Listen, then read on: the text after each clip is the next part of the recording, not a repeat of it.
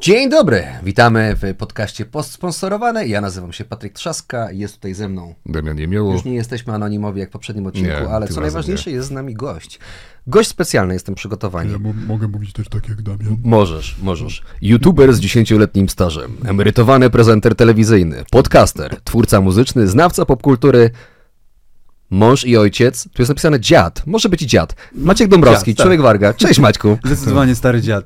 E, Szczególnie jeżeli chodzi o humor i, e, i żarty. No To to była akurat wstawka ode mnie, bo wiedziałem, że się będziecie ze mnie naśmiewać. Tak, Moje, tak, a ja już leciałem, byłem przygotowany, znałem ten tekst, patrzę dziad. O! Eee, cześć, dobrze cię tu mieć. Dzień dobry, witam serdecznie. Was również byłem tu raz w tym studiu, w którym nagrywamy, ale rozmawiałem wtedy z Tomaszem Kamelem. Wy nie jesteście Tomaszem Kamelem. Nie, Nie aspirujemy nawet. No i bardzo dobrze. Nie aspirujemy. I bardzo dobrze. E, Dziesięcioletni staż i teraz jak sobie to policzyłem, przygotowując się, to premiera tego odcinka będzie mieć miejsce w okolicach dziesiątej rocznicy kanału. Tak, 20 Założenia kanału. 29 listopada założyłem kanał i sobie wrzuciłem film wtedy, tego samego dnia właściwie. Taką datę też mniej więcej tu mam, a my będziemy się jakoś, dzisiaj mamy początek października, a będziemy się publikować pewnie z końcem, e, z końcem, Października. z końcem października, więc Mhm. prawie, prawie na dekadę twojej działalności. Prawie tak. No 10 lat jest to szmat czasu, a jednocześnie jakby patrzysz na to tak za plecy i kiedy to było, nie? Kiedy to się stało, kiedy to się skończyło, nie?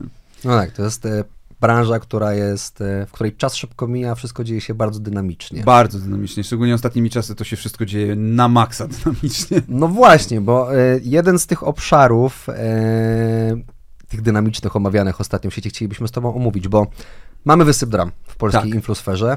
Z jednej strony autuje się ostatnio twórców, którzy nie potrafią w relacje międzyludzkie, szczególnie Mhm. te z płcią przeciwną.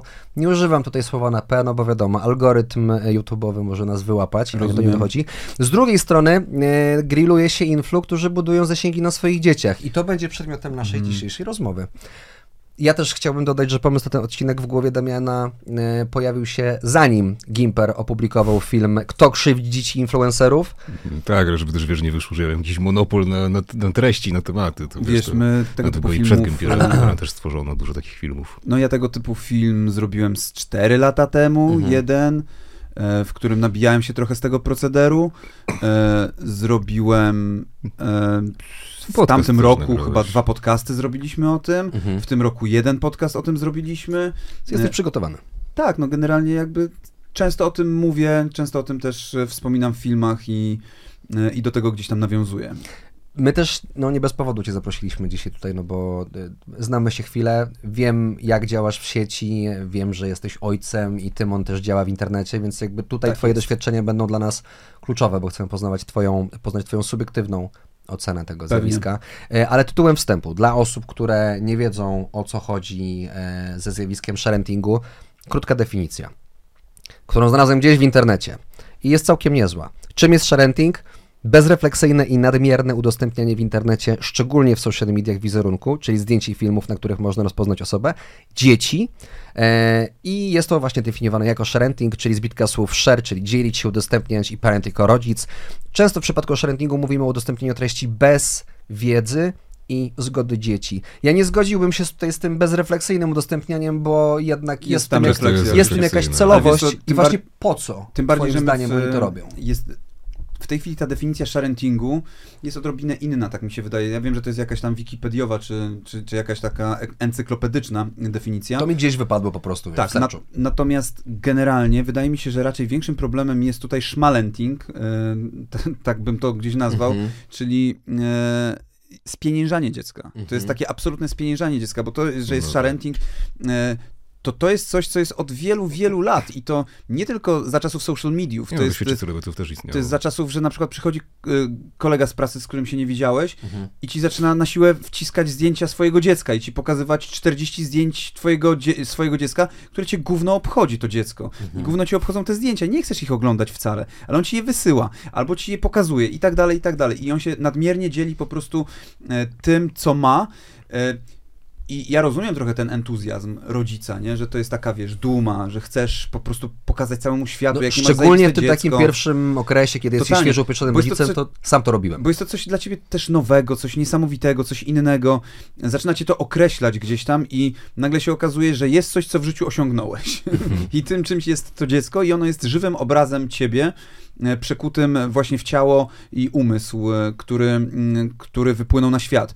I jest to jakby no taka twoja żywa laurka, dlatego się tak często tym chwalisz. Potem następuje taka refleksja, e, u niektórych nie następuje, ale często następuje taka refleksja, że może ja nie powinienem tak często tego wizerunku dziecka wrzucać do tej sieci, Mhm. e, może nie powinienem, może za bardzo wkurwiam tych ludzi, którzy to oglądają i którzy mm, patrzą na... no To, to jest trochę jak z pieskami, no, że Jezus, masz e, słodkiego pieska, no to też pokazujesz wszystkim te zdjęcia, też nagrywasz filmiki bez zgody i wiedzy tego pieska, nagrywasz je bez No świadomości. dobra, ale tutaj już Nie wiesz, Czasami też oczywiście- rozpieniężasz nawet. Nie? Tak, Bo tak. O, to bardzo często spieniężasz. I nie możemy tutaj oczywiście porównywać mm, Z- dziecka do, do, zwierzęcia, do tak. zwierzęcia, chociaż e, wiesz, no, e, no na pewno nie zgodziłby się z tym Dobromir Sośnierz.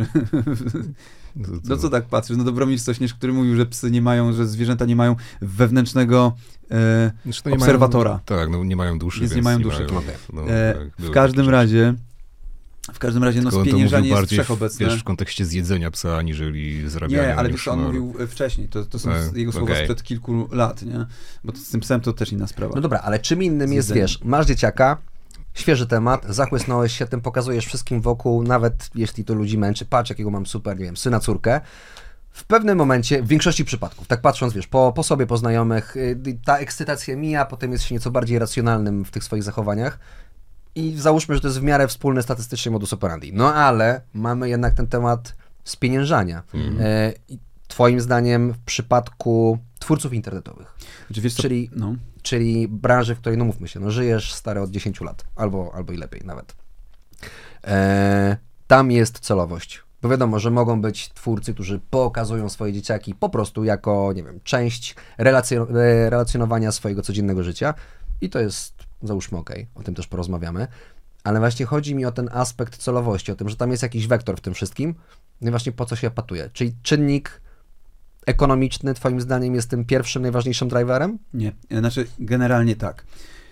Ja uważam, że są niektórzy twórcy, którzy zachodzą w ciążę specjalnie po to, żeby ją spieniężyć.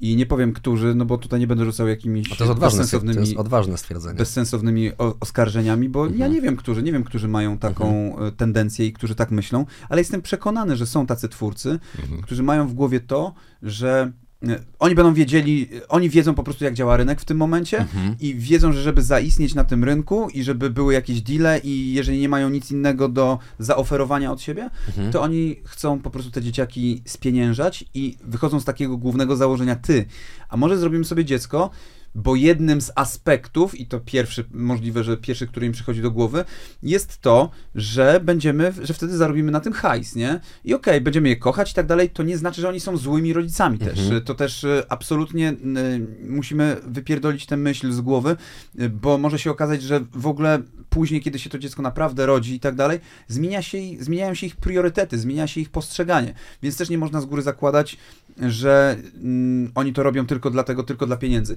Ale wydaje mi się, że na pewno są jacyś twórcy, którzy tak sobie pomyśleli, że patrz, ci mają dziecko, ci mają dziecko. My właściwie nie myśleliśmy o tym, ale ze względów takich, że zobacz ile na ciąży można zarobić, zobacz potem ile można na tym parentingu zarobić, zobacz ile się o nich mówi, jak o nich jest głośno, może jednak to zrobimy, nie? Więc y, to jest jakby czynnik, który może nie jest decydującym czynnikiem, ale jest jednym z takich, jak sobie robisz plus i minus, y, Mhm. cons and pros, no to to jest ten pros, nie? który sobie gdzieś tam układasz w głowie. E, I, no i potem jest, wiesz, to o czym mówiliśmy, że masz twórców, którzy pokazują życie swojego dziecka. Mhm. Masz też twórców, którzy pokazują życie swojego dziecka, e, ale często na przykład zasłaniają buzię. Mhm. E, ale też, ale pokazują mimo wszystko życie swojego dziecka, no bo jednak nie, jeżeli jesteś influencerem i jednak pokazujesz swoje codzienne życie, to jeżeli jesteś też rodzicem i to w dodatku świeżym, młodym i tak dalej, to nie ma opcji, żeby nie pokazywać tego dziecka, ponieważ 90% twojego życia zajmuje właśnie to dziecko. E, Czy to pielęgnacja, czy bawienie się, czy e, organizowanie mu czasu, czy spędzanie z nim czasu, e, czy przewijanie, czy cokolwiek, no po prostu robienie mu jedzenia. To wszystko zajmuje twoje całe życie, skupiasz się tylko na tym i jakby w to, w to wchodzisz, nie? No dobra, ale to w praktyce wygląda, to da się podzielić, załóżmy na jakieś takie dwie drogi. I posłużę się tutaj tym przykładem kolegi Ignacego, który pojawił się w filmie Gimpera. Mhm. E, I dzisiaj już raz go chyba wywoływałem do tablicy. Nie, jeszcze nie. Jeszcze nie, Ale wobec tego, wobec tego był w mojej głowie. Tak. Dążę do tego, że ma, jesteś osobą w jakiś sposób publiczną w internecie, Mhm. to dziecko się pojawia jako część twojego życia. Pewne bardziej intymne momenty, jak na przykład przewijanie, no po prostu pomijasz, no bo nie lecisz. niektórzy do- nie- że nie, no właśnie. Dobra, dobra, dobra, ale do tych, do, do tych osób zaraz dojdziemy. Ale pomijasz te, nie wiem, momenty właśnie jak przewijanie, kąpiel, płacz dziecka, momenty smutne i tak dalej. Coś, co jest rodzinne, twoje własne, twoje partnerki, e, nie wychodzi poza mir domowy. Jasne. I to dziecko po prostu się pojawia na zasadzie, siedzicie na kanapie, razem się bawicie, jesteście na wakacjach, wiadomo, że ten dzieciak się pojawi. Mhm. I to w mojej opinii, subiektywnej oczywiście, jest okej. Ale z drugiej strony mamy właśnie tą drugą część ekipy, Mhm. która pokazuje bardzo, Tak. bardzo, bardzo No dużo. jest taki świetny przykład amerykańskiej raperki Christian, która dosłownie robiła live streama na, na Instagramie z porodu. Z porodu no. Mhm.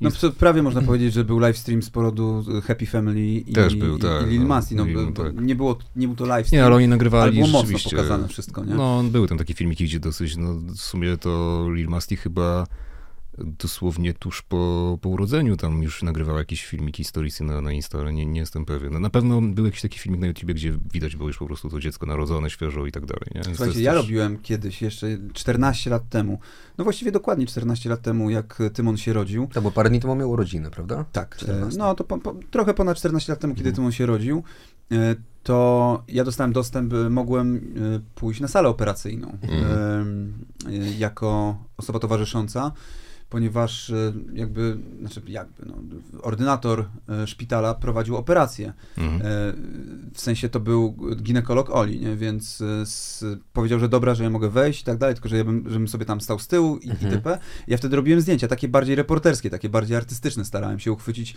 cały ten moment porodu. E, Ja wtedy miałem bloga i e, stwierdziłem, że to jest idealne miejsce, żeby wrzucić kilka fotek stamtąd, na przykład Mhm. zdjęcie łożyska, e, po to, żeby, tylko po to, żeby właśnie pokazać, w jak hardkorowy sposób niektórzy e, próbują karmić cię wizerunkiem swojego dziecka jeszcze przed narodzinami. Nie? Mhm. E, e, To było, No wiesz, tak. celowo gdzieś tam ironicznie zrobione, natomiast e, no, te osoby, które w tej chwili wrzucają całe reportaże z tym związane, wiadomym jest, że nie robią tego e, celowo ironicznie, tylko robią to po to, żeby to spieniężyć, żeby to się No. klikało, żeby były wyświetlenia, aczkolwiek też nie można tego tak do końca demonizować, bo wiele osób jest i wiele takich głosów słyszałem, dziewczyn, Mhm. które mówią, że dziękują za taki materiał, bo dzięki temu widzą, jak dokładnie przebiega poród, jak to się dzieje krok po kroku i się mniej boją, bardziej się oswajają z tym. Mhm. Więc No ma to też jak- plus, tak. jakaś z tego nauka też leci, nie? No więc tak. y, to zawsze można y, podciągnąć też pod y, cechy No dodatnie. tak, tylko że wiesz, to moim zdaniem ten taki sharenting prenatalny, on często nie jest podyktowany właśnie taką chęcią, wiesz, wsparcia tych nie. młodych dziewczyn, tylko to jest właśnie no, forma, no taka trochę to jest cyniczne, nie? To jest Tak, to jest bezrefleksyjne właśnie wrzucanie tego nie na Mm. zasadzie, ej, a teraz zrobię to, bo możesz zro- porozmawiać o macierzyństwie, możesz No tak. porozmawiać o No i masz takie porodzie i tak dalej, krok po kroku, stricte, nie? po to, żeby się ludzie jakby oswoili z tym, tylko że robisz specjalnie dedykowany materiał, a tutaj po prostu pokazujesz swoje życie. Tak. Jakby odzierasz się całkowicie z tej prywatności, bo też co im zostało. Z drugiej strony, mając formułę vlogową, to jest jednak to, co jest jakby głównym sposobem przekazu, tak? W No, sensie generalnie- Nagrywasz, pokazujesz, nie gadasz refleksyjnie, gdzie Tak. robisz, wiesz, rozprawkę a propos rodzicielstwa, porodu i tego, jak to jest trudne, wymagające i tak dalej, tylko po prostu stawiasz kamerę i jazda. Generalnie formuła vlogowa jest taka, że odzierać się całkowicie z twojej prywatności. To jest jasne. No tak, no, Powiedziałeś wiesz, o tym plusie, że są osoby, które są odbiorcami i w jakiś sposób są w stanie zaznajomić się z danym zjawiskiem, na przykład będąc w ciąży i czekając jakby na swoją kolej. Tu są trzy strony tego układu. No bo jest influencer, który d- pokazuje na przykład z przyczyn finansowych e, poród, bo ma, nie wiem, w barterze darmowy poród, e, plus jeszcze jakiś tam Tak, współpracę z kliniką, w której to się dzieje. tak, dalej. plus jeszcze jakieś korzyści finansowe. Mamy odbiorcę, który okej, faktycznie widzi, jak to wygląda od kuchni. Mhm. Być może w jakiś sposób to staje się dla niego łatwiejsze e, w przyszłości. No ale mamy też trzecią stronę, czyli dziecko, Tak. które w zasadzie No chwilę po tym, jak się pojawi na świecie, nie? jest upubliczniane. Mhm. I to w mojej prywatnej opinii jest absolutnie gigantyczny problem. Mhm. No bo wizerunek dziecka leci do sieci i no właśnie, jakby trzeba chyba wyznaczyć po prostu sobie jakieś granice i wiedzieć na co uważać. Mhm. I tutaj pytanie do ciebie, z twojej perspektywy rodzicielskiej, na co w twojej opinii trzeba uważać, pokazując dziecko w sieci? Na p- To, to swoją drogą. To swoją drogą, to oczywiście. Eee, ale na to nie masz wpływu, nie? Mhm. To, Nie, ale wiesz, totalnie nie masz wpływu. Ale nie, ty jako sytuację. rodzic, jako kreator kontentu, Mhm. E, bo możesz wrzucić zdjęcie na Instagramie, które będzie pokazywało wachlarz różnych sytuacji. Jedne będą nieszkodliwe, a inne wręcz przeciwnie. Ale wiesz Co ty jako rodzic, na co ty musisz uważać, wrzucając takie rzeczy? To, to wszystko jest jakby kwestia indywidualna, tak całkowicie, bo są ludzie, którzy wrzucają do sieci zdjęcia swojego dziecka i to nie są osoby publiczne w Mhm. ogóle, ale po prostu no, spawnują cię. Zresztą no, kilka, kilka, kilkanaście lat temu na Facebooku, jak komuś się rodziło dziecko, to po prostu miałeś całą zasraną tablicę z zdjęciami tego dziecka. I to było takie To, normalne. to że do dzisiaj tak wygląda. do dzisiaj, no więc foldery po prostu pełne dzieci i tak dalej, i tak dalej.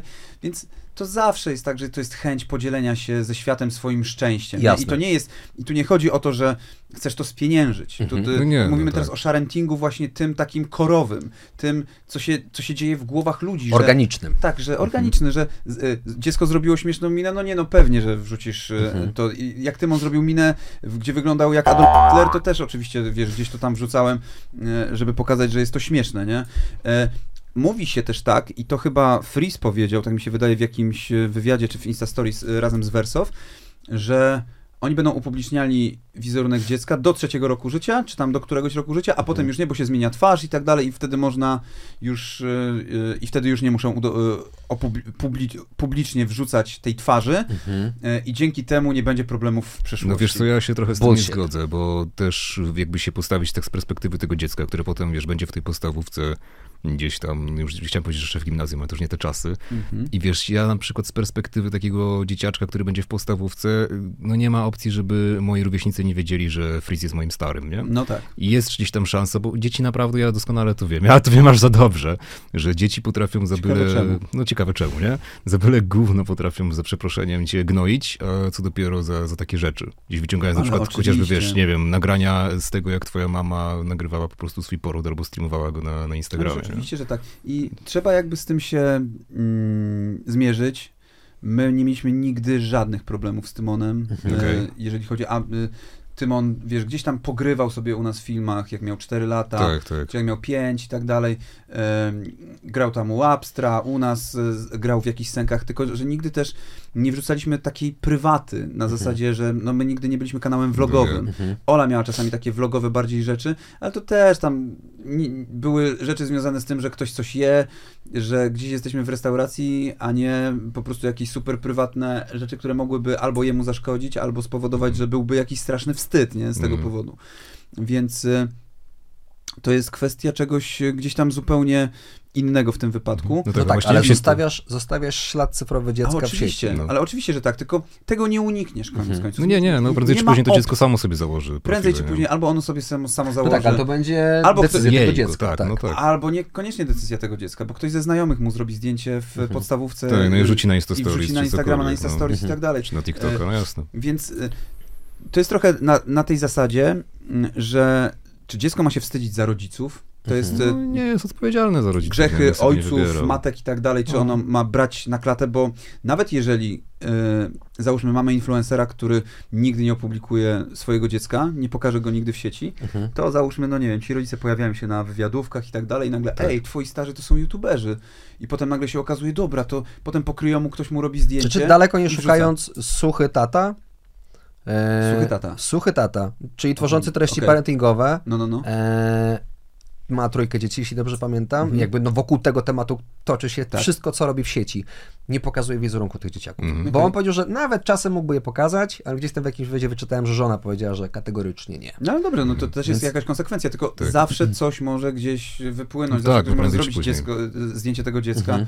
Y, No bo i- nawet wiesz, ze szkoły odbierasz, nie? No to widać. Ale nie? oczywiście, że tak, no, więc, y, więc to jest trochę, Mhm. czasami nie ma co stawać na rzęsach, Mhm. tylko po to, żeby dogodzić gdzieś tam społeczeństwu, Tak. czy żeby zrobić coś, co jest korekt, no bo też ty jako rodzic robisz to, co uważasz, że jest okej dla twojego dziecka i co go nie będzie krzywdziło. No. To prawda. No chyba, że jesteś właśnie takim rodzicem, który ma na to wyjebane, nie? I który e, patrzy na to pod innym kątem i, e, i chce jakby Mhm. zyskać z tego jak najwięcej, nie? Więc Tak. e, no tak to wygląda. Czy- E, Jeżeli na przykład nie wiem, na, robisz film, nagrywasz jakąś scenę, no potrzebujesz jakiegoś dziecka do tej sceny. No przecież nie zagra tego Rafał Masny, y, który miałby zagrać ci dziecko tutaj. Znaczy oczywiście może, Może ale będzie to idiotyczne no. oczywiście, nie? Więc, y, więc jeżeli potrzebujesz jakichś dzieci do sceny, to nie mówię tu, że bierzesz swoje, ale załóżmy bierzesz inne. Więc to inne w tym momencie No też jest pokazywane. też nie? jest już nagle w szkole wszyscy mówią, ej, bo ty za- zagrałeś, nie wiem, u Freeza, czy u Abstra, czy gdzieś tam, nie? Więc od razu już jest też jakieś piętno tego wszystkiego. Mhm. No żyjemy w czasach social mediów, no żyjemy w czasach, gdzie e, gdzie to jest tak totalnie, absolutnie Mhm. powszechne i nie Tak. możemy z tym nic zrobić tak na Ale dobrą wiecie, co sprawę. dla mnie bardzo ciekawym kontrastem jest też to, jak na przykład to wygląda na wschodzie. No bo jak macie w, w Korei czy w Japonii tych wszystkich idolów k-popowych, j-popowych, No. j-rockowych, oni bardzo często ukrywają w ogóle przed swoimi fanami i fankami, że są w związkach, Mhm. że mają dzieci. Nieraz są chłopy, co już na przykład 10 lat są po Ale ślubie i totalnie, oczywiste. wiesz, Ale to totalnie jest, nic e, zero. Adolf Hitler też ukrywał, że był w związku z Ewą Braun, ponieważ Podejrzewam, że k-poperzy są trochę mniej hardkorowi Nie wiem niż... dlaczego, ale ale- przemawiałem do tylu... Adolf Hitler pojawił się właśnie drugi raz podczas tej rozmowy dzisiaj. Tak, e, dlatego bo akurat ostatnio oglądałem coś- dokument coś- o, często. o kobietach Hitlera i Mhm. o tym, jak chciał przyjąć Islandię Mhm. tam z jakichś powodów i jak Ewa Braun pojechała na wycieczkę tam, żeby mu e, obfotografować wszystko, nagrać i tak dalej, gdzie właśnie był ukrywany jego związek z Ewą Braun na początku, dlatego No tak. ponieważ e, wyszło, że niemieckie. Kobiety chcą go jako kawalera, nie? No. Więc ja rozumiem jakby to podejście gwiazd K-popowych oczywiście. tak Nie, to nie jest, y, wiadomo, tak, jest to hardkorowy przykład, jednocześnie też y, K-poperzy myślę, że mają kurwa naprawdę tak mocny wpływ, No, jak y, na przykład dyktatorzy w swoich latach świetności w jakimś państwie, no. Nie wiem, czy aż tak, ale na pewno mają olbrzymi wpływ. Na- na młodych rzeczywiście. ludzi. Tak, no. Na młodych ludzi, którzy mają chłonne umysły jak gąbka. Tak. I ja nie mówię, że to jest złe, tylko No. trzeba, wiesz, brać jakby odpowiedzialność i, i też być trochę transparentnym, a moim zdaniem w takim momencie, w którym ukrywasz swój związek i tak dalej, to zawsze gdzieś tam koniec końców wyjdzie i z tego Mm. się zrobi większy Raban dym, robi, tak. niż gdybyś od razu był szczery. No tak, no bo jak wychodziły takie rzeczy, to te fanki później to były totalnie zawiedzione, nie? Ale wiesz na przykład y, była taka, przy Fejmie pracowała taka dziennikarka, ja nie pamiętam, Violetta czy Weronika, nie, nie pamiętam jak ona się nazywała i ona robiła na ściance z ludźmi wywiady. Mhm. I wszyscy ją uwielbiali, po prostu, że super wywiady, najlepsze, fantastyczne.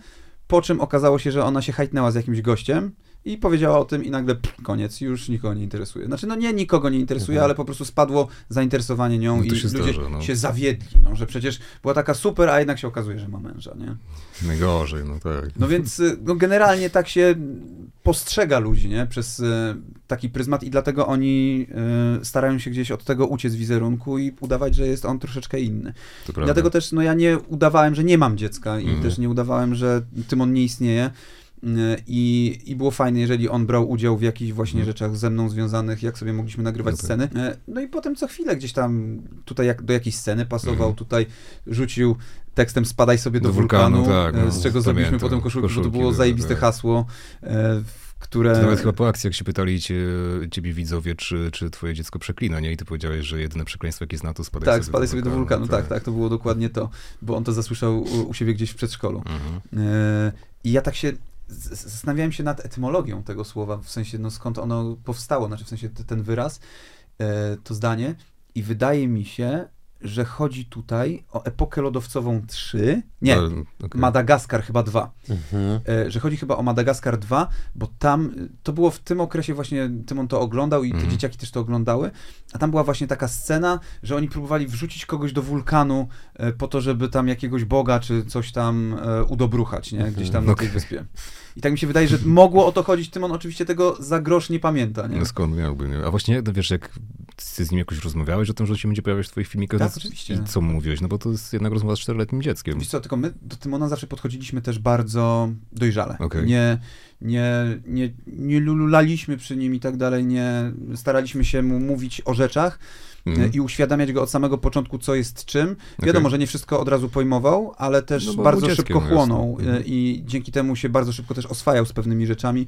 Oglądaliśmy z nim różne filmy, które były bardziej dojrzałe. No teraz on już ma 14 lat, więc to już jest inna e, para kaloszy, ale gdzieś tak od 11 roku życia zaczęliśmy mu, mm, 10, 11 roku życia, zaczęliśmy z nim oglądać naprawdę takie mocniejsze rzeczy, znaczy Mhm. mocniejsze, takie dla bardziej dojrzałego widza, gdzie trzeba jednak zrozumieć coś. My mu też zawsze tłumaczyliśmy. Zawsze mieliśmy dla niego ten czas i cierpliwość, żeby porozmawiać z nim o tym, co się stało, co się Mhm. wydarzyło, co Jasne. oglądaliśmy, na czym to polega, jaki jest z tego morał.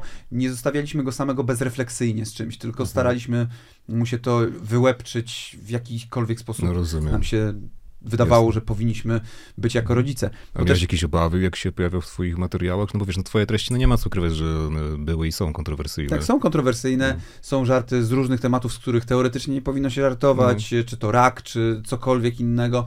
No ale właśnie ja zawsze wychodziłem z tego założenia też i zawsze też tłumaczyłem Tymonowi, Mhm. że należy umieć śmiać się z wszystkiego i też, żeby jego nie dotykało to, jeżeli ktoś się z niego śmieje z jakiegoś tam powodu, bo zawsze można to wszystko obrócić tylko, tylko w żart i niekoniecznie doszukiwać się w tym jakiejś agresji czy, y, czy czegoś bardzo negatywnego.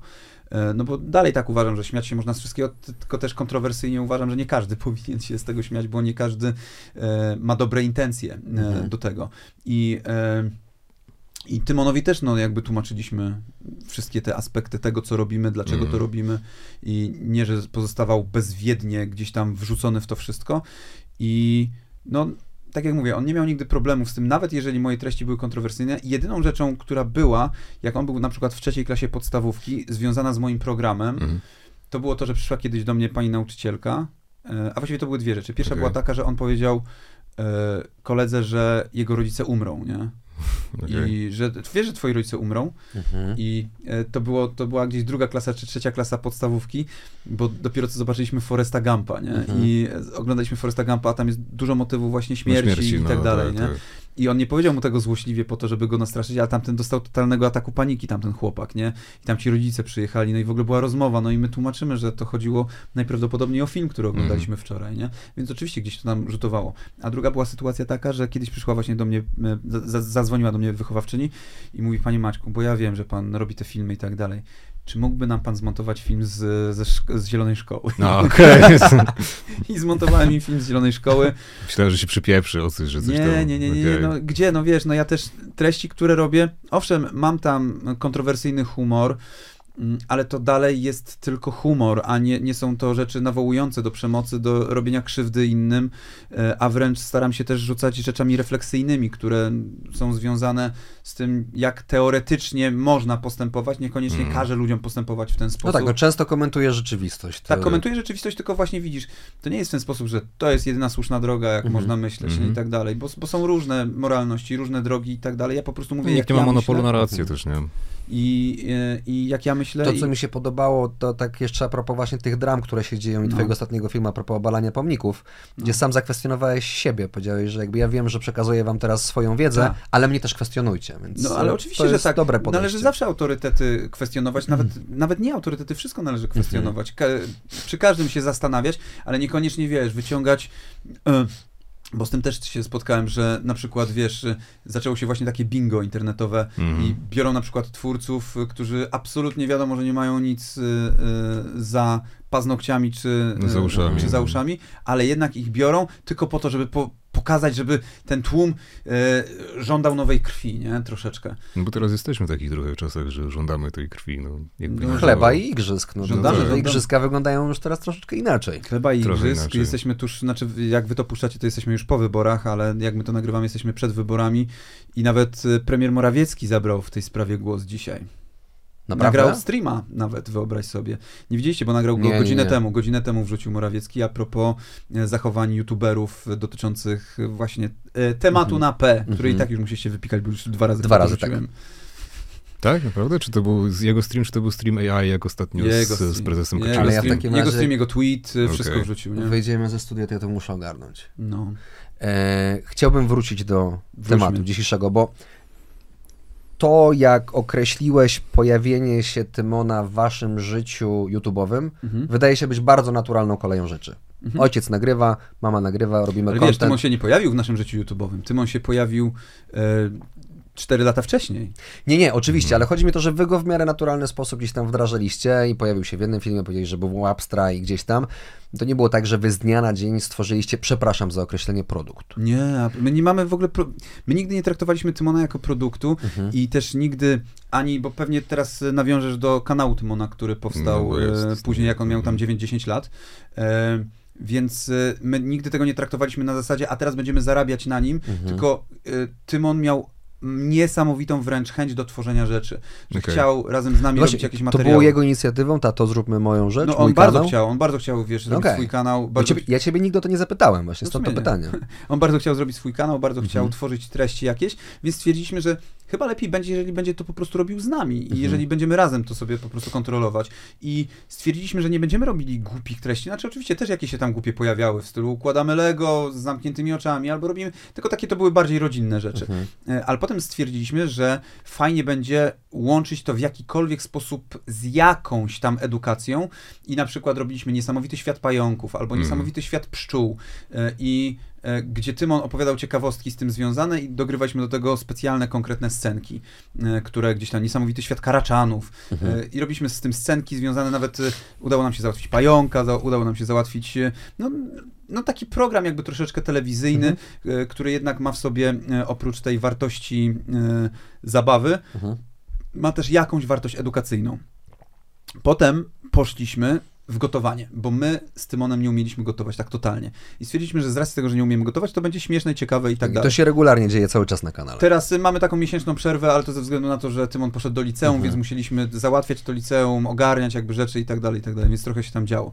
Natomiast z tym gotowaniem, no to było jednak tak, że y, stwierdziliśmy, że no, skoro nie umiemy gotować, to sobie będziemy to robili. I zaczęliśmy Mhm. gotować i się nauczyliśmy zajebiście szybko gotować. I zaczęło nam to sprawiać mega frajdę, więc na początku tylko gotowaliśmy jakieś potrawy, a potem stwierdziliśmy, a co jeżeli moglibyśmy połączyć właśnie ten walor edukacyjny jeszcze z tym gotowaniem Mhm. i zaczęliśmy robić kanał, znaczy nie kanał, tylko format w Jemy, Mhm. czyli Mhm. format, w którym jednocześnie przedstawialiśmy ciekawostki. Na początku dotyczyło to krajów, czyli robiliśmy potrawę z danego kraju, czyli to była Kolumbia, e, to była Austria, e, to była Laponia, to były różne jakby rzeczy z tym związane. Dobra, to jakie było danie z Laponii, bo tu mnie zaciekawiłeś. No, taka zupa, teraz nie pamiętam jak ona się nazywała. Nie była z renifera, co prawda, była z, e, była, mm, z łososiem. Mhm. E, zajebiście nam wyszła. Naprawdę jedna z lepszych potraw, jakie jadłem e, u nas e, na kanale.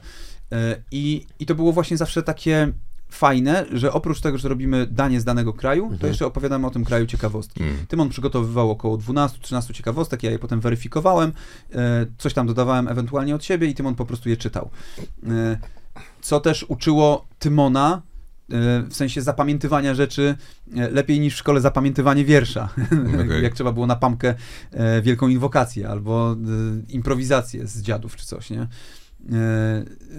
Więc to współczuję, żeby wielką improwizację na pamięć wyryć. To ja chodziłem do liceum humanistycznego, miałem rozszerzony polski, ale nie musieliśmy chyba, z tego co pamiętam, ryć wielkiej improwizacji, więc... Samotność tuż po ludziach, czym śpiewak dla ludzi, gdzie człowiek, co z mej pieśni całą myśl wysłucha, obejmie wzrokiem wszystkie promienie jej ducha nieszczęsny, kto dla ludzi głos i język trudzi, język kłamie głosowi, a głos myślą. Musiałem się tego nauczyć w drugiej klasie chyba liceum. Już wiem, co będzie Serio? rolką promocyjną, pierwszą, teasującą ten odcinek. Nie, ale ja o tym Mamy często to. mówię, akurat to jest jedyne, jedyna rzecz, której e, się nauczyłem w liceum, jeżeli chodzi e, o nauczenie się na pamięć, ale też tam nie do końca. W każdym razie, ale nie wiem, czy teraz nie, nie, nie walnąłem się, bo z- zawsze mi się myli ten Mickiewicz, e, co jest inwokacją, co jest improwizacją, nie? Improwizacja była w dziadach, prawda? No Tak. to Kon, Konrad w dziadach walił, nie? Tak. Improwizację, czyli dobrze powiedziałem. Inwokacja była w Panu Tadeuszu Tak, na samym dokładnie, początku. czyli twojczyzna moja. Ty jak zdrowie leci ten tylko się dowie, kto się utracił gdzieś piękno się całe dowiedzony, no, bo tęsknię potem wie Panno Święta, co jasnej broni częstochowej i w ostrej świecisz bramie i tak dalej, i tak dalej, to też musiałem się Wszystkie No polonistki akurat są dumne, że krzewimy teraz tę wiedzę. Tak. E, E, No i e, kontynuując, ym, wiesz, no zaczęliśmy, mm, no i robiliśmy sobie ten format mhm. I zrobiliśmy już sporo krajów, Mhm. już trochę zaczynało nam brakować i stwierdziliśmy, że z racji tego, że Tymon teraz poszedł mocno w popkulturę i zaczął oglądać z nami filmy, oglądać seriale, on się zakochał w The Office, ale tak totalnie. Mhm. Parks and Recreation całe zobaczyliśmy, The Office. On, y, The Office obejrzał z cztery razy całe, wszystkie sezony, nie? Mhm. Jak nie więcej. On mógłby z Billie Eilish się licytować na, na wiedzę o The Office, bo ona jest w ogóle ultrafanką The Mhm. Office. Kiedy do niej Ra Rain Wilson, czyli Dwight Schrute przyszedł i ją przepytywał. William Eilish, Eilish do niej mówił też tam. To, to było dosyć zabawne i ona naprawdę wiedziała na przykład jak się nazywał e, cały maraton e, dla Meredith Palmer, który został tam utworzony, który składa się, nie wiem, chyba z 20 słów, nie? Człon Mhm. tego maratonu. Mhm. E, No, to tak, e, taka dygresja. Natomiast e, Tymon zaczął mocno chłonąć tę popkulturę, zaczął wchodzić w te wszystkie rzeczy i stwierdziliśmy, że w takim razie będziemy robili rzeczy z tym związane też. No i zaczęliśmy robić potrawy z gier, potrawy z filmów, potrawy z seriali, takie albo Mhm. kojarzące się, albo takie, które nam się kojarzą, albo takie, które tam występowały. Mhm. I I to jest super zabawa, nam się to mega podoba. No właśnie to jest kluczowe, no bo ty opowiadasz o tym jako zajebistej zabawie ojca No. z synem. Tak. I ja też tak to widzę. W sensie to naprawdę ma ręce i nogi. Znaczy wiesz, Ale- czasami oczywiście, wiesz, ludzie są zmęczeni i tak dalej. Tymon, Mhm. Tymonowi już się na przykład nie chciało nad garem stać, albo na przykład nie chciało mu się już e, czytać e, tych ciekawostek, bo doszedł do na przykład dziesiątej i się zaciął, nie, na jakimś tam słowie i się zaczynał denerwować, ale wszystko potem spokojnie, e, po uspokojeniu się jakby, wiesz, no, do, kończył to co, to, co zaczął, nie? Bo z jednej strony mamy zabawę, No. ale z drugiej strony czasem jednak dziecko w e, przestrzeni internetowej jest produktem i tutaj mówię o kolejnym zjawisku, które Tak. też jest częścią tego odcinka, które Mhm. gdzieś tam jednak sobie zaplanowaliśmy. To są kid influencerzy, Dokładnie. czyli A, tak, no. żywe produkty de facto stworzone przez rodziców najczęściej, Tak. które no są, umówmy się, maszynką do robienia hajsu. Mam Czym in- dzieciaka, co 8 milionów dolarów zarabia, nie pamiętam miesięcznie. Ryan's World, pewnie o Ryan's tym World mówisz. pewnie tak, tak. tak. Znaczy on już nie ma 8 lat, tylko też teraz już ma pewnie z 12, nie? tak, Gdzieś. tak, tak, tak, E, tak, tak. Ale ja pamiętam, jak on był jednym z najlepiej zarabiających youtuberów. No mamy Hejka Tulenka, Jest, g- tak. Daleko nie szukając. gdzie cały case jest n- na to sfokusowany, ale to też uważam, że u nich e, no jest jednak zabawa mimo wszystko, Mhm. e, a nie tylko jakby chęć e, spieniężania tego. Trochę Oczywiście teraz tak, postawili ale już na to, Mhm. ale w- wcześniej była na przykład Nela. E, Nela, tylko że ona była dla National Geographic robiła Mhm. rzeczy i też była małą dziewczyną, która miała, nie Tak. wiem, z 9 lat i robiła z Nelą przez świat, czy coś takiego. Ale to było w obrębie jakiegoś brand channelu, tak? National Geographic. Tak, i ona Okej. wydała chyba cztery książki. Cztery książki. To, są, to były hity Empiku w ogóle Mhm. jakieś, e, bestsellery, nie? Mhm. Z tą Nelą. No ale wiesz, no też są historie w stylu Alana Thompson, która pojawiła się w tych programach, w sensie Hani Bubu, No, w tych oczywiście. e, fotomodelingowych programach, jak miała 6 lat. Pageant, ona, Miss Pageant. tak, i ona w 2021 przeprowadziła, znaczy przeprowadzono z nią wywiad w Teen Vogue i ona tam przyznawała, że jako 16-letnia dziewczyna ona nie ma przyjaciół. Bo nikomu nie może zaufać, bo wszyscy na nią patrzą przez pryzmat programu, wszyscy na nią patrzą przez pryzmat o mój Boże, przyjaźnie się, przyjaźnie się z Hani Bubu. No ale to było, Więc- wiesz co, żeby daleko, daleko nie szukać, z najpopularniejsze gwiazdy dziecięce filmowe, Macaulay Mhm. Culkin, No który też, też. e, wiadomo, że ojciec go tam ruchał na kasę i... No to e, samo Gary, no... Gary Out. Nie Gary Out, to swoją drogą.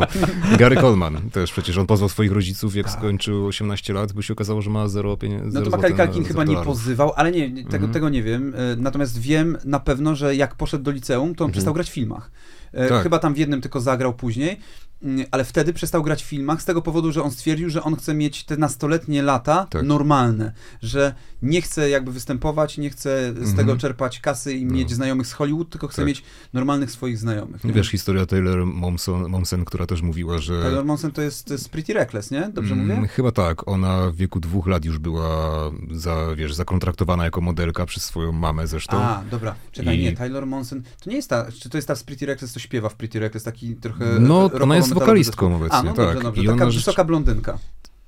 Nie wiem, czy to... Tak, no chyba tak. Mhm. I ona rzeczywiście, wiesz, w wieku dwóch lat już była zakontraktowana w agencji normalnie i mówiła, że nie miała tak naprawdę w Dwunastu? ogóle dwóch. Ach, dwóch, okej, dobra. Dwóch, jako dwulatka. Nie, bo ja pamiętam, jak No. e, były te czasy tych supermodelek, Nie, nie, e, one które w latach 80. już były zabierane przez tak zwanych headhunterów. No. Co tam się działo, to już jest inna sprawa, nie? No Ale tak. jako dwunastolatki, na przykład Kate Moss w, Mhm. znaleziona na lotnisku gdzieś, nie? Mhm. Ktoś podchodzi do niej, masz 12 lat, zajebiście, będziesz modelką, kurwa, dawaj do świata Tak. celebrytów i tak dalej, nie? No i wiesz, tutaj była historia taka, że ona mówiła, że jako dwulatka już musiała pracować. I nie miała praktycznie dzieciństwa. Mhm. Czy nawet, wiesz, Janet y, McCurdy, czyli też gwiazda, była gwiazda Nickelodeon, no ona też była to był zakontraktowana. chyba ten serial, prawda? iCarly, tak. Ona A to była nie też jest to, co tam e, I hate my mother, czy coś Nie, że I'm glad my, my, My mom mother died. is dead. I'm No. mother died. Tak, Mhm. dokładnie. Też głośna książka o tym, jak ona się... No to dosłownie ten tytuł oznacza, że cieszę się, że moja mama nie żyje. Tak. Bo ona rzeczywiście opisywała tam historię swoją i relację ze swoją mamą, toksyczną zresztą bardzo relację, bo tak naprawdę jej mama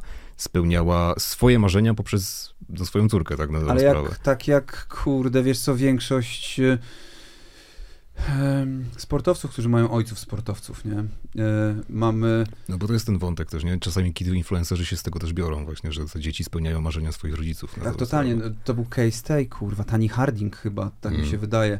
E, przynajmniej widziałem, Tony Harding, widziałem też Aitonia, takiej łyżwiarki figurowej, która potem najebała innej łyżwiarce figurowej, znaczy załatwiła gościa, który jej tam rozjebał kolano, nie, młotkiem.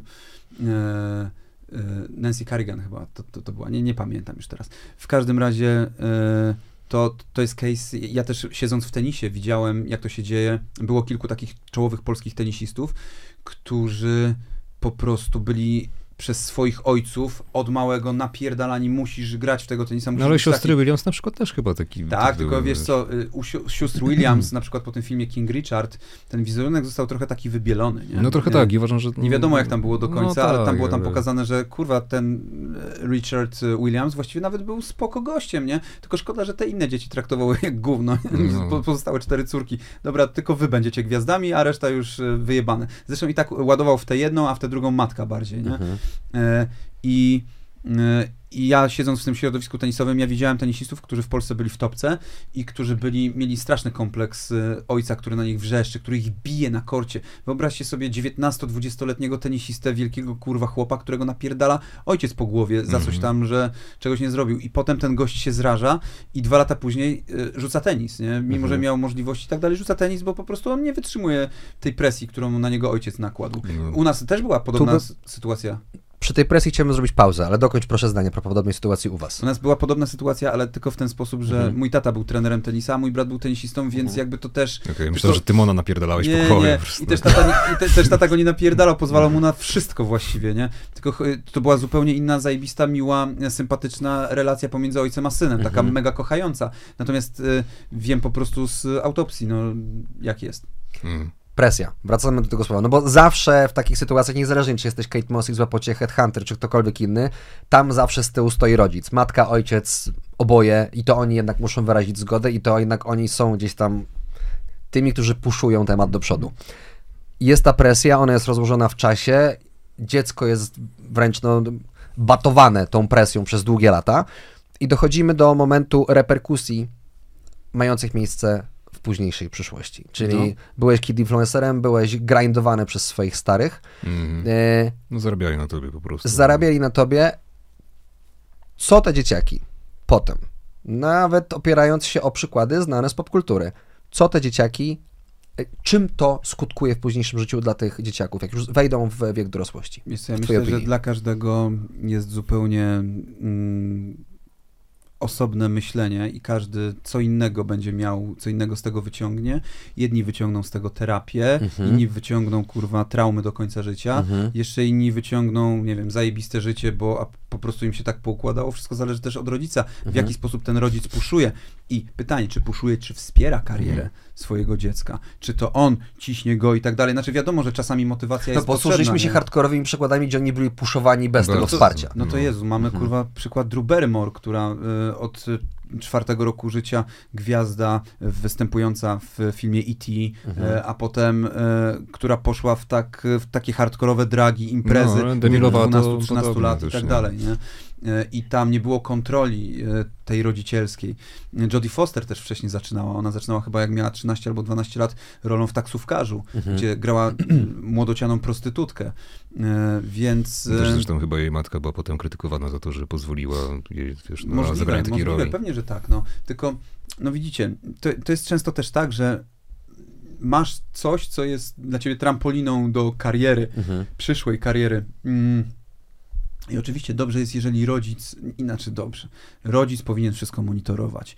I owszem, puszowanie jest ok, jeżeli idzie za tym pozytywna motywacja dla tego dziecka. Jeżeli to, jeżeli to miałoby rzutować na jego na przykład, nie wiem, uczenie się, albo jeżeli miałoby to rzutować na jego kontakty z rówieśnikami, albo na jakieś rzeczy, to wtedy należy tego zaniechać. Mhm. Jeżeli to miałoby w jakikolwiek negatywny sposób wpływać na jego życie. Ale to jest Ale kwestia co rodzica, jeśli nie się jest to zastanowił. niewidoczne w tym momencie? Załóżmy, No tak, no bo mamy inne czasy też załóżmy. Nie, nie, tego. puszujesz dziecko, jesteś przy okazji wspierający, w twojej opinii jako rodzica wszystko gra i dziecko ci nawet mówi, tak tato, jest, jest zajebiście. A potem ci mówi, że nie było I zajebiście. nagle mija 15 lat i przychodzi małolat do ciebie i mówi do hipotetycznego taty i mówi, tato, wiesz co, jednak zjebałeś, już nie jest w porządku. Wtedy czułem się ok, ale teraz nie czuję się ok. No, ale to jest okej, no. Bo jakby emocje, e, do niektórych emocji trzeba dojrzeć Mhm. i też pamiętajmy o tym, że nie ma czegoś takiego jak perfekcyjny rodzic. Nie ma No takich. To osób. zgadzam się w jest 100%. inna sprawa. I to nie, wiesz, możesz sobie pluć potem w mordę i mówić sobie, że źle wychowałeś dziecko, albo Mhm. że że źle do tego podszedłeś, że mogłeś rozwiązać to tak, ale ty wtedy nie miałeś nawet takiej wiedzy, załóżmy. Jeżeli to nie było u ciebie intencjonalne po to, żeby, e, żeby krzywdzić to No, dziecko, zrobić na nim hajs. to y, jeżeli chciałeś, miałeś w głowie to, że robisz dobrze i oczywiście Mhm. jedyne, co możesz w tym momencie zrobić, to przeprosić. Przeprosić dziecko, porozmawiać z nim, nawet jeżeli ono ma 20-30 lat, jeżeli ci wyrzuca coś takiego, to spróbować to zrozumieć. Ale też nie możesz się zjeść wyrzutami sumienia, Mhm. które wynikają z tego faktu, bo y, możesz to przepracować w tym momencie. Na pewno jest przykro tobie, jako rodzicowi, że gdzieś tam w jakiś sposób zawiodłeś, ale kurwa, no kto z nas nie miał takich myśli, że nasi starzy nas zawiedli w pewnych aspektach, że mogli zrobić to, a zrobili tamto. Każdy człowiek popełnia błędy, każdy ma swoje decyzje, które są podyktowane albo tym, co się dzieje w tym momencie, Tak. albo tym, co uważa, że jest Mhm. słuszne i nie- należy, wie, wiesz, po latach gnoić rodziców swoich za to, co ci gdzieś tam zrobili, Mm. jeżeli to nie jest jakaś taka realna krzywda Tym na zasadzie, że- że, że cię krzywdzili intencjonalnie. No, no tak, tym bardziej, że przeważnie jest tak, że rodzicem jesteś ten pierwszy raz i się uczysz tego, bo że- nierzadko te wzorce, które dostawaliśmy wcześniej, one były takie, o, nie. To jest, wiesz, na zasadzie, kurwa, ciśniesz Mm. dziecko, żeby poszło na medycynę. I Mhm. ono idzie na tę medycynę. Ale jest, Potem- kurwa, nieszczęśliwe no, na tej medycynie, bo nienawidzi krwi, nienawidzi nie? Na tego. przykład, nie? Tylko ci tego nie mówiło, bo się bało ci powiedzieć, Tak. bo bało się, że nie sprosta twoim oczekiwaniom. I potem przychodzi ono do ciebie i mówi, a ja chciałem być baletmistrzem, no. Mhm. Mhm. Moja I już koleżanka jest za tak późno. właśnie poszła na medycynę ze względu na to, że rodzice ją puszowali na tę medycynę, a ona z kolei ma świetny talent językowy i zawsze, wiesz, ją jara i uczenie się języków, a nie medycyna, no ale no jest I już widzisz, lekarką Tutaj teraz, mamy no. teraz dwa fronty, bo z jednej strony Um, ci rodzice chcą dla ciebie dobrze. To nie jest tak, że idź na medycynę dlatego, bo nie wiem, chce się popisać przed sąsiadami. Nie, nie, oni chcą, tylko, że żebyś ty miał później łatwo fajne w życiu. życie, dokładnie. Ty wiesz niby coś, oni tego nie rozumieją. To jest trochę jak z, mm, jak z tym, że y, stare społeczeństwo nie rozumie TikToka, że nie rozumie, Mhm. co to w ogóle jest, kurwa, ale je, je, jak była telewizja, to spoko, nie? Potem tak samo YouTube, spoko, ale TikTok w ogóle jakieś totalne gówno, Mhm. nie? I oczywiście można mówić, że to są treści, które do ciebie nie docierają, które do ciebie nie pasują, ale nie można odebrać też młodym ludziom tego, żeby oni w te treści wchodzili Mhm. i żeby oni jakby żyli sobie tym światem. Nie można im tego jakby zabierać i e, e, ten, no udupiać Mhm. tego i mówić, że to jest po prostu gorsze, że kiedyś to było lepiej, a teraz Mhm. jest tak i tak i tak, nie? Więc też należy zrozumieć czasami to młode społeczeństwo, że na przykład kurwa, nie wiem, ktoś chce iść na filozofię, Mhm. załóżmy, bo nie wiem, bo go interesuje w chuj filozofia, a ty tłumaczysz mu synek, ale Nie iść na filozofię, Kurwa, na gdzie prawo. filozofia? Przecież co ty będziesz robił po tej filozofii, a potem się, nie wiem, 10 lat później okazuje, że kurwa, wszyscy chcą filozofów, Mhm. którzy będą, nie wiem, zarządzali AI, kurwa, czy czymś Tak, tam, tak, ale to w ogóle jaki statement puściłeś, bo mój ziomek studiował filozofię, teraz jest doktorantem i on pracował właśnie przy AI. W sensie uczył AI, tak naprawdę, w sensie uczył AI. Nie wiem, rzuciłem tak po prostu, no bo No. to pierwsze, co mi się skojarzyło, bo, że filozofia zawsze była tym kierunkiem, na który idziesz właściwie po nic, nie? Bo nic z tego nie, nie, nie osiągniesz. I przy fakt, fact-checkingu też, więc w ogóle no, jest, jest potencjał, no ale tak, masz rację, w sensie to jest... Wracając do intencji, no bo można puszować, mając dobre intencje, potem po latach wychodzą kwiatki. Ja bym dorzucił do, tego, do tej układanki jedną rzecz. No bo w momencie, w którym jesteś twórcą internetowym, albo inaczej, twoje dziecko jest twórcą internetowym i jest pewnego rodzaju produktem, tam jest generowany hajs, więc jest dochód, jest na wydatki, jest na inwestycje. Pamiętam, gadałem kiedyś z Alanem Anderszem, ono po jakimś, e, miał jakiś wywiad, komuś tam gdzieś udzielał e, i e, babka zapytała go, coś a propos, a propos młodych aktorów. Co by sugerował młodym aktorom, w sensie takim młodym, młodym dzieciakom szkolnym, e, wkraczającym na, na ścieżkę Żeby aktorską? tego nie robiły. Nie, on powiedział psychoterapeuta.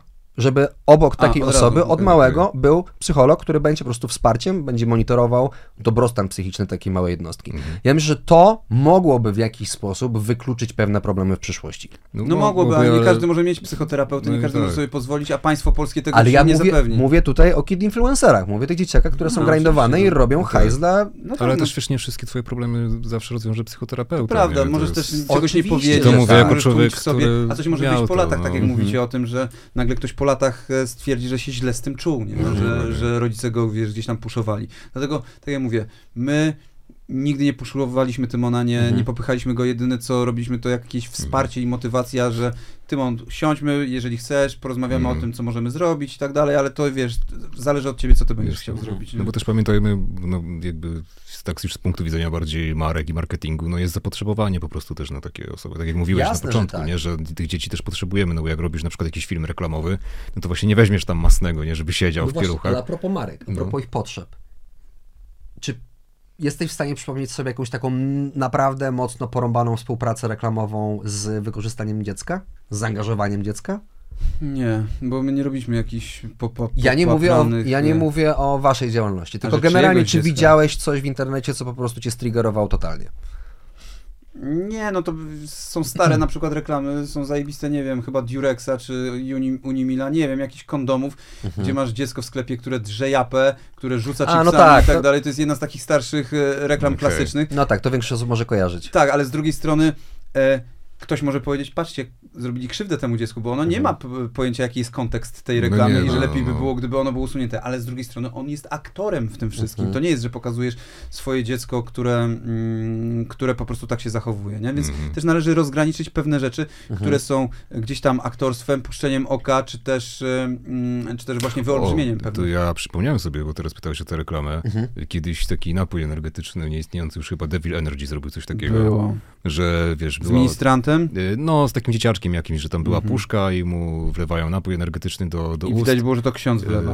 nie wiem, ale wiem, że tam było Mhm. podpisane, on zaraz wie, co będzie miał w ustach. Tak. O Tak, kurde. tak oni te, pojechali taką Za ostrą, grubo. ostrą Tak. reklamą. No ale wiesz, potem dostali karę za to grube i się już nie podnieśli, wywalili się na łeb. To zresztą nie był pierwszy Słusznie. raz, bo oni kilka takich reklam zrobili. Ja, słuchajcie, robiąc research do tego odcinka, znalazłem na Spider's Webie case e, Karmenitka, tak się nazywa influencerka. Tam nieduże konto, bo na tamten moment, jak autor e, wpisu go przygotowywał, to Karmenitka miała 9 koła followersów i, uwaga, mając wówczas 8 miesięcy, robiła pierwszą sponsorowaną wrzutkę No. dla okej. firmy produkującej, nie będę mówił nazwy tej firmy, chociaż mam tu zapisane, butelki do picia wody dla niemowląt z kodem rabatowym, dużym. Mhm. Ośmiomiesięczne dziecko, Szybko zaczęło, nie? no cholera jasna, w sensie... No dobra, potem a przychodzi- Lil Masti nie wrzucała jakichś współprac reklamowych razem ze swoim dzieckiem? Nie, nie, ale tam masz tylko dziecko i to jest profil...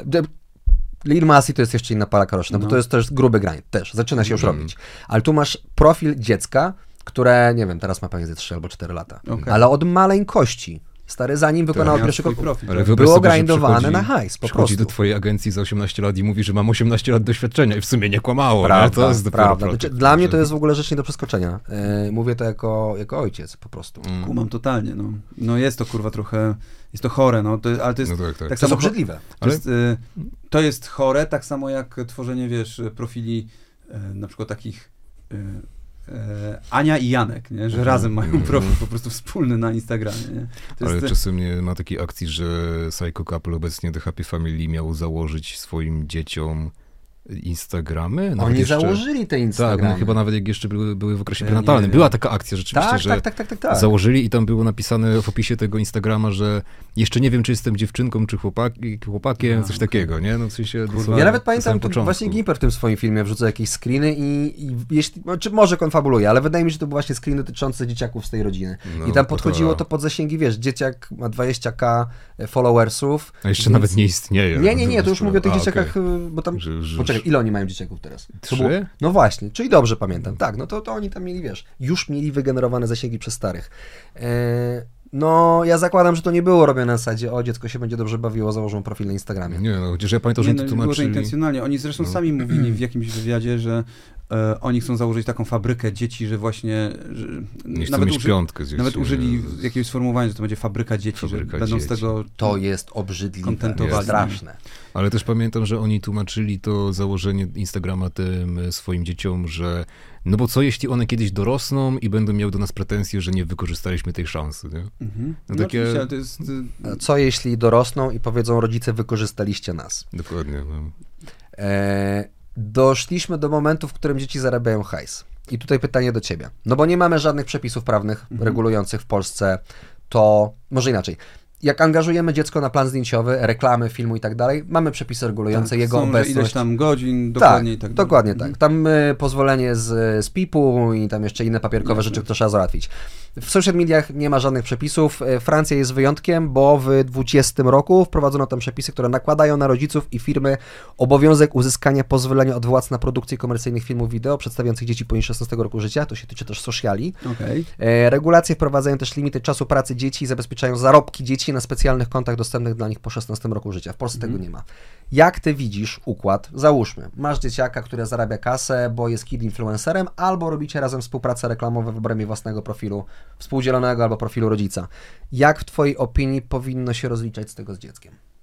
Mm, Wiesz, i tak my prowadzimy Tymonowi taką książkę wszystkich wydatków, które na niego prowadzimy, żeby go po prostu, żeby mu ją podać, jak będzie miał 18 lat, Żeby zwrócił wam zaczął, hajs. zaczął spłacać. No tak. tak trzeba. Wielka księga krzywdy. Przychodów i rozchodów. Ja no. oczywiście, wiesz, żartuję sobie tutaj. E, wiesz co, no nie no, Tymon dostaje to, co chce zawsze i to Mhm. niezależnie od tego mm, i to, widzisz, to nie jest tak, że my go rozpieszczamy, bo on Mhm. też właśnie, to jest zajebiste, że my go też nauczyliśmy, że mm, nie muszą się liczyć dobra materialne, nie? Mhm. On na przykład wolałby zamiast ostatnio jako prezent urodzinowy poprosił nie o jakąś konkretną rzecz, tylko o to, żeby mu zrobić tort makaronowy To spoko. bo y, żeby Ola mu zrobiła tort z Mhm. makaronu, nie? Bo raz zrobiła jemu, raz mi tam zrobiła i tak dalej Mhm. i jemu się to mega podoba i, i tak To dalej. ja nie? mam fajną to są, historię też z tym. to bo- są dla niego jakby takie, Mhm. takie rzeczy, no. Ja kiedyś byłem dziennikarzem portalu Mam Startup, to pamiętam, że po, nie pamiętam już jak się ten chłopak nazywa, ale poznałem kiedyś takiego mm, dzieciaczka, no, no takiego bananowego dzieciaczka, y, któremu ojciec chciał na osiemnastkę kupić Porsche, a on Mhm. powiedział mu, nie, tato, wiesz co, może kup mi udziały w firmie. A, I to stary, mu, I to- stary mu kupił udziały w startupie i w sumie spoko, no, w sensie fajnie, no bo chłopak się... Freeza. Nie, nie, w startupie, nie pamiętam w którym, ale rzeczywiście, wiesz, no dzięki temu chłopak się trochę nauczył zarządzać portfelem No inwestycyjnym. to słuchajcie, no był to taki program na FMTV, który się nazywał My Sweet 16, nie? Mhm. E, I w który polegał na tym, że to były 16 urodziny, bo w Stanach to jak Mhm. masz 16 urodziny, to starzy jak są bogaci, to kupują ci samochód. I w większości wypadków to byli bardzo bogaci ludzie. Tak. I była jedna laska, pamiętam, która sobie zakpiła z tego wszystkiego. E, Jej ojciec był jakimś potentatem konserw, Mhm. szynkę w kon- ham, spam i tak dalej Mhm. robił, nie? I ona była bardzo bogata, ale ona zrobiła jakby odwrotność tego Super Sweet 16 i też nie chciała samochodu, tylko dostała coś tam też innego, co było takie, dla mnie było takie urocze, że e, dziewczyna jest tak bardzo w pełni świadoma Tak, tego, fajne. że, że ma kasę i tak dalej. I ja tak zawsze starałem Ale się wiesz, wychować Tymona, Mhm. żeby wiedział, że może dostać wszystko, Mhm. e, o co poprosi, tylko oczywiście jak będą na to możliwości i finansowe i jakieś tam, że stwierdzimy, że jest odpowiednio dojrzały e, i tak Mhm. dalej. I dlatego on nie ma nigdy Zresztą ja też tak miałem, jak byłem dzieciakiem. Ja nie miałem nigdy takich wymagań, że muszę teraz to dostać, muszę to mieć, nie? I tak, Tak, dalej. ale tu wiesz, wchodzimy w tematy takiego codziennego rodzicielstwa. Tak, tak, Mhm. tak, tak. Wchodzimy w tematy codziennego rodzicielstwa, tylko wiesz, e, pytałeś się o rozliczanie z pieniędzmi. Tak, Tymon- jak dziecko jest, powiedzmy, jak to dziecko zarabia na rodzinę. tak, no, no nie, no to. Hmm, Co i- wtedy? Myślę, że tak totalnie. Trzeba zapytać mamy Hani Bubu, co wtedy? Myślę, Bo że, był taki chłopak, sam opowiadałeś mi o nim dzisiaj, e, Amerykanin grający w filmach od małego, albo, albo No, Amerykanka, No tak, no Gary Coleman, no. Tak, dokładnie. Gary Coleman. No I właśnie, on że- pozwał swoich rodziców w wieku 18 lat, bo się okazało, że miał zero z- dosłownie dolarów na koncie, bo cały hajs Z przyjadli. dochodów uzyskał odszkodowanie, to pamiętam, 126 tysięcy dolarów. To jest Mhm. nic, porównanie z Znaczy tym, co wiesz, na zarobił. końcu, ze względu na to, że on nie uzyskał więcej tych milionów, ale po prostu, wiesz, koszty tam, No tak, procesy sądowe, procesy sądowe, jest, leczenia, trochę na zasadzie, czy zabierać dzieciom hajs z komunii, nie? Mhm. Nie, No Więc tak, to oni no. dostają ten hajs, te dzieciaki. No mi nie zabrał nikt y, hajsu z komunii, całe Mhm. szczęście. Wszystko przejebałem na Ja kartę NBA podobnie, i różne rzeczy. E, Natomiast e, tak było, znaczy tak jest, tak powinno być, przepraszam, Mhm. że chcesz dbać o przyszłość dziecka, nie? Tak. W końcu też płacisz mu na przykład, nie wiem, ubezpieczenie albo Mhm. dajesz mu hajs. To tak samo powinieneś dbać o przyszłość dziecka, kiedy ono zarabia dla ciebie pieniądze. Mhm. Jeżeli już wchodzisz w ten sharenting, w to właśnie wchodzenie w tę współpracę i tak dalej, to e, us- ustawiasz specjalne konto właśnie tylko dla tego dziecka. No, No, chociażby z tego powodu. My nie ustawiliśmy, bo Tymon nie zarobił jakoś dużo nigdy pieniędzy, nie? Smutne Też. Mieliśmy chyba jedną reklamę taką, gdzie, znaczy smutne, y, wiesz, no ja widziałem do jakich treści idą reklamodawcy, Mhm. a, a że do naszych, które były troszeczkę bardziej ambitne i tak dalej, ale nie miały takich gigantycznych wyświetleń, po prostu tego mniej szło. No ale ja nie miałem z tym nigdy problemu, nie? W sensie to po prostu mnie raczej bawiło niż, y, No niż smuciło, nie? E, ale no zdarzało nam się zrobić jakąś współpracę z jakąś marką, czy też y, ja na przykład robiąc współpracę z marką, gdzie, na przykład z Playem jak robiłem, Mhm. Gdzie była, mm, gdzie było jakieś e, kit, nie kitboxy, tylko no, jakieś rzeczy związane z tym, że dla dzieciaka możesz kupić telefon, nie? Mhm. dla swojego Mhm. tam poniżej 13 roku życia czy coś, nie? E, To też robiliśmy tego typu rzeczy i to też, tak jak mówię, u nas to nie jest reklama, teraz harujemy psz, bato, bat i, i tyle, musimy zapierdalać, Mhm. tylko po prostu jest to zabawa, nie? I jeżeli, jeżeli praca dziecka wykracza e, poza zabawę w Mhm. tym wszystkim, jeżeli to nie jest zabawa dla dziecka, Mhm. to moim zdaniem powinno się to ukrócić i tego po prostu nie robić. Jeżeli to dla, dla dziecka nie jest zabawą, jeżeli to nie jest spędzaniem miłego czasu z rodzicielem i tak dalej, No jeżeli tak. to nie jest coś fajnego, coś budującego albo coś rozwijającego, to absolutnie powinno się to ukrócić. No, jeżeli ma być stres, jeżeli ma być, wiesz, coś, czego on nie chce robić, to nie. Mhm. Myślę, że to jest ładna konkluzja, Tak. którą możemy zamknąć. Możemy. Dzisiejszy temat. Dziękujemy Ci bardzo. Dziękuję również. Pozdrawiam serdecznie. I dziękujemy wszystkim tym, którzy dotrwali do końca tego odcinka. To co, robisz wszystkie te formułki, zostawcie kciuk w górę. i Tak, no zapraszamy Was tradycyjnie do zostawienia kciuka w górę, komentarza, subskrybowania tych naszych kanałów, obserwowania nas na Spotify, YouTube, Apple Podcast i tak dalej, i tak dalej. Dzięki i do następnego razu. Trzymajcie się, cześć.